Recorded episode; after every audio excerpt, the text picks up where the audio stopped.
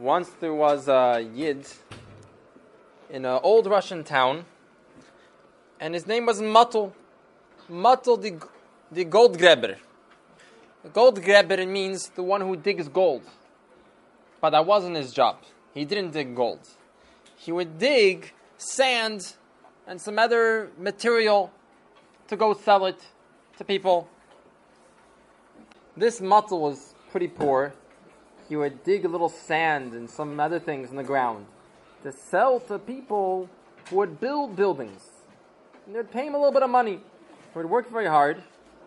And he didn't get so much parnasa, just barely enough to buy food and clothes for his family. Now, Matul's children were getting older, and it was time for them to get married. And especially his older daughter it was time for her to get married. But if you ever if you know, when it comes to make a chasna, it costs a lot of money. And he didn't have money to make a chasna. He's thinking, how am I to make a chasna? And who would want to marry my daughter? I'm so poor.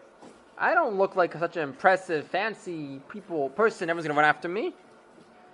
So, uh, who's around? I, I want a yeshiva bachar who learns Torah, but, you know, usually first, first I have to pay for the chasna. And usually you pay the bachar, give him money so he can learn Torah more. But I don't have anything. The days were going on and on, and Matul kept on digging, and his wife, the mommy, was bothering him. You know, what are we gonna do? We need to make a chasna. We, one day, Matul got a present from Shamayim, from heaven, and from under the ground at the same time, from up above and down below. He was in the middle of digging these sand and different things in the in the dirt, and he dug up something that looked like a piece of glass.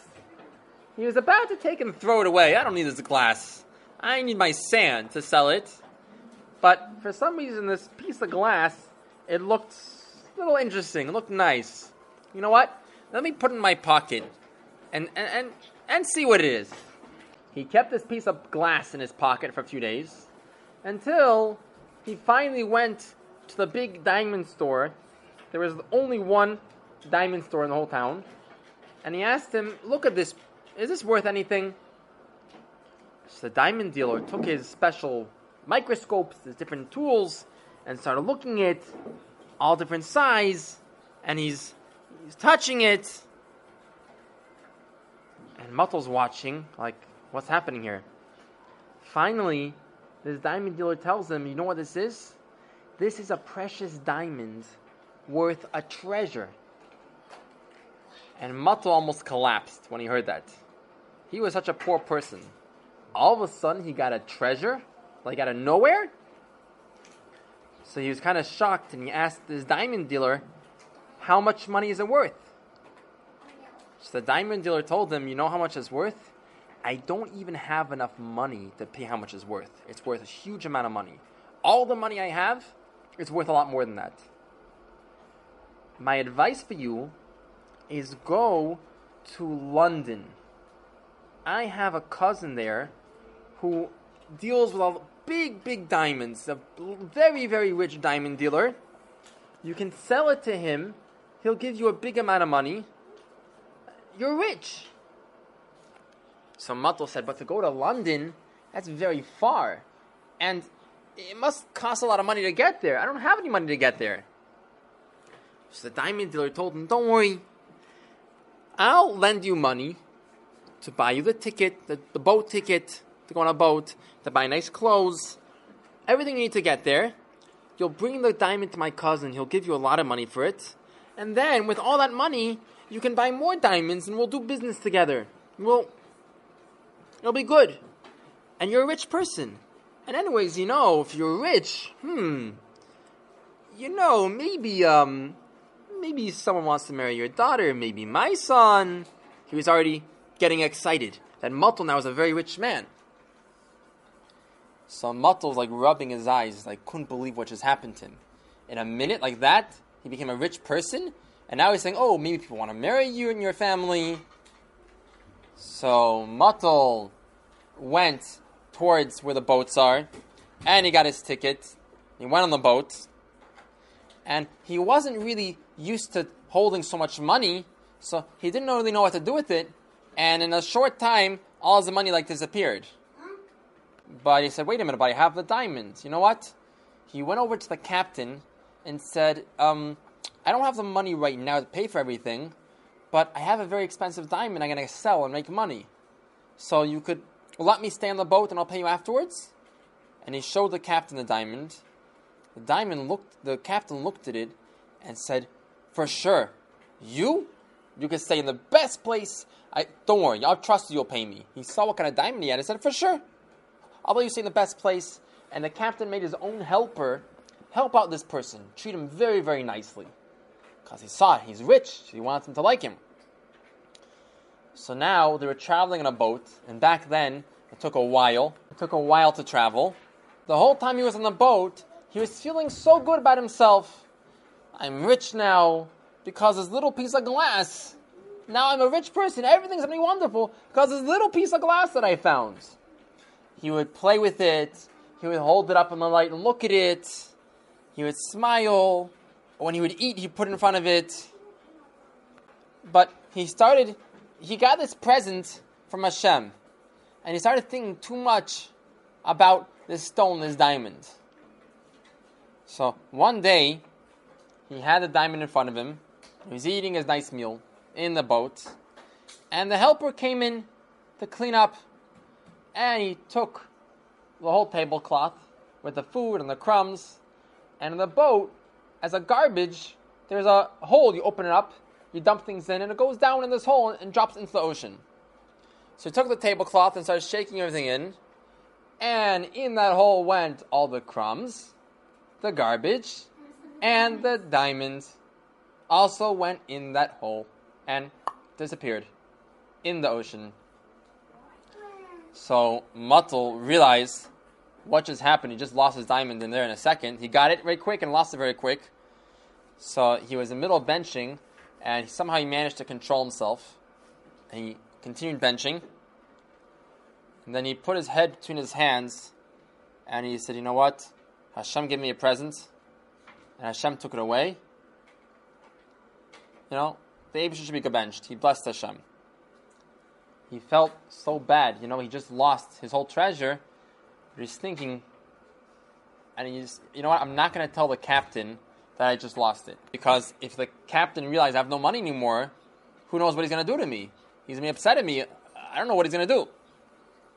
So it looked very bad for him. Now he has no money, and he doesn't even have the money to pay for his boat ride and to get back. But he said, you know what? I should trust in Hashem. Hashem gave me a present and took it away. Hashem could help me again. So all the sad thoughts in his mind he had, he's pushing it away as if nothing happened, and pretend just be happy, everything's fine, like he has his diamond. And the captain also saw him, and also would smile to him. Oh, this rich man. Ooh, yeah, we're good friends. Smiled him. One day, the captain saw this muttel, and he said, "Come, let's take a walk on the boat."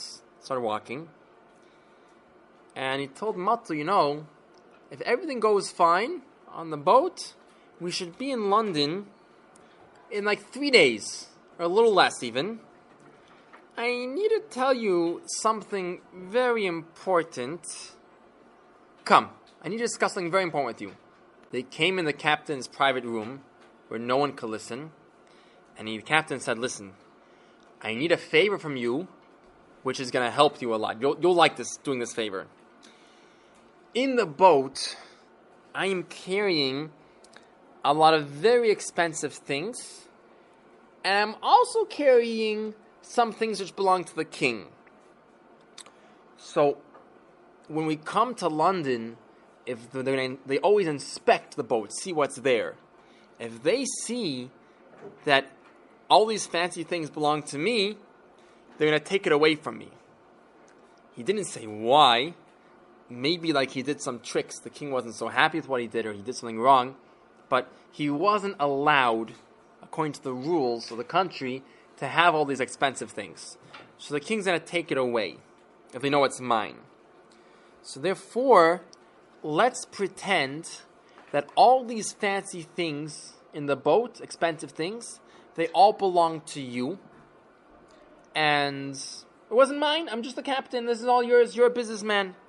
You'll sell it, and then you'll give me back the money, but I'll let you keep part of the money because you helped me. But first of all, you need to keep it totally secret. You cannot tell any of the soldiers that we're doing a trick, or else I'm in trouble and I'll get you back in trouble also. And you make sure not to run away with my money, or else I'm going to find you and get you in trouble or do something to you. You better give that, you're going to be honest me back the money. And if you do it, besides for giving you 10% of the money, I'll also make your whole ride in the boat for free. He was trying to convince Matul to do it because he wasn't allowed to. He's uh, some kind of trick. Okay, so Matul said, "Okay, let me do it. I have no money. If I do this, I'm gonna get ten percent of this huge amount of money. Fine." So then, the captain, he on all the papers that said who all these things belonged to, he started changing the papers and made it look like it all belonged to Matul. So inside himself, Matul's thinking, you know, at first I was so sad, and then I said, you know, I trust in Hashem, Hashem will help me. And look, now I'm getting back money. So things are looking better again. They came to the dry land, and they made up the captain with this matul. In two weeks, I'll meet you by the store of this diamond dealer. You have a diamond, I know. I'll go to the diamond dealer's store, and we'll talk over there. You'll give me back most of the money. Besides, for part, I'll let you keep. Fine. So Matul went to the diamond dealer, and he didn't have his diamond, but he said, "Come, help me sell all these expensive things that the captain had." They sold it. They got a lot of money, and then he was waiting for the captain to come and take most of the money and leave him part. They came two weeks later, and the captain did not show up. Maybe made a mistake. Okay, I'll wait here another day. Wait another day. Another day. Captain didn't come. Why did the captain not come? He's supposed to come get his money. So Matul went by the where the boats were by the water and started asking, Do you know what happened to this and this captain? So people said, Oh, that guy. that nasty guy? he got something. Ooh, you know what happened to him? He's not around anymore. Said, Why not? Why what happened? Huh.